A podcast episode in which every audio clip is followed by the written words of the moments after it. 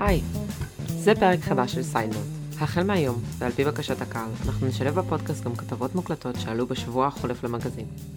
הכתבה הראשונה שנקליט עבורכן ועבורכם נקראת קורטני קרדשיין בקמפיין ה greenwashing המביך של השנה. שנתחיל? יש הרבה דברים שאפשר להגיד על קורטני קרדשיין, אבל החל מהיום המילה ערכית לא תהיה אחת מהם. נראה שהאחות הבכורה במשפחת קרדשיין, זו שייסדה את Poosh ומטיפה כל הזמן לבריאות, בחרה לזהם את הסביבה. ולא, אנחנו לא מדברות על סקנדל בזבוז המים באחוזה שלה, אלא העובדה שבחרה להוציא קולקציה מקיימת עם ענקית האופנה המהירה Boohoo. אז מה קרה שם?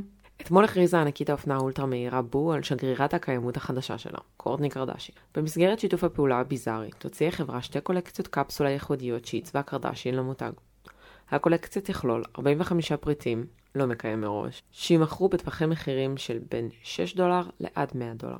הקולקציה כולה תיחשף כחלק מאירועי שבוע האופנה בניו יורק ב-13 בספטמבר בפרזנטציה מיוחדת. חלק נוסף בשיתוף הפעולה הוא מעין תוכנית אינטרנט שתפרסם בוהו, ובה קרדשיין תראיין מומחי אקלים. בתוכנית תדון קורטני עם המומחים על הקשיים והאפשרויות שיש לתעשיית האופנה בכל הנוגע לקיימות כעת. קורטני קרדשיין ברקר ממתגת את עצמה בשנים האחרונות כגורו בריאות. היא ייסדה את Poosh, מעין פלטפורמה מתחרה ל Goop של גווינת' פלטרו. היא מטיפה בכל מקום ופינה על בריאות הגוף והנפש בצורה שלא משתמעת לשתי פנים.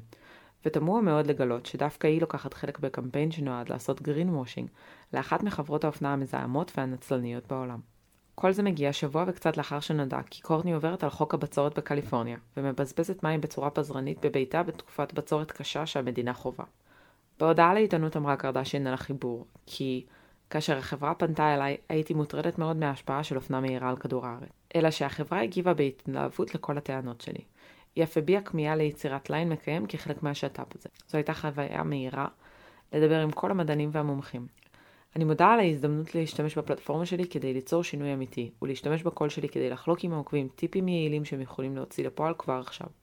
יש עדיין המון עבודה לעשות, אבל אני מאמינה שבכל הנוגע לקיימות, כל צעד הוא התקדמות לכיוון הנכון, וייצור שיח שיקדם אותנו לעתיד. אך נראה שקורטני קרדשיין לא הבינה שיצירת קולקציה מקיימת אחת לא מוחקת את עשרות אלפי הפריטים שעולים לאתר החברה מדי יום. למי שלא מכיר, ענקית האופנה האולטרה מהירה Boohoo נפתחה על ידי משפחת מהגרים. המשפחה הפכה דוכן קטן למכירת תיקים שפתחה בשוק מנצ'סטר למעצמת אופנה. מותג האופנה האולטרה מהירה שלהם הגיע לשווי של 2.3 מיליארד פאונד, נכון לדוח מ-2021, בזכות מכירת פריטי אופנה זולים. מאוד. את הרווח הנקי עושה המשפחה מתדלוק תרבות הצריכה, ייצור המוני של פריטים באיכות נמוכה ואף מסוכנת.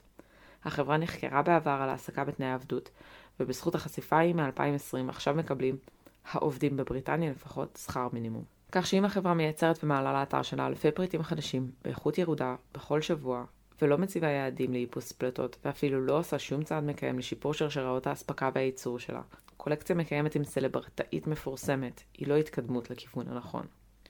רק בשבוע שעבר ראינו את המונסון שפגע בפקיסטן, שמוכיח שמאוחר מדי לגרין וושינג.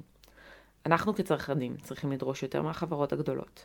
הכסף שלנו הוא כוח, וחברה שלא עושה שום צעד משמעותי לעבר עתיד טוב יותר, לא צריכה לקבל מאיתנו תגמול. ההצפות, הסבל ועשרות אלפי ההרוגים בפקיסטן מוכיחים שאין חולצה יפה מספיק שתצדיק את זיהום כדור הארץ.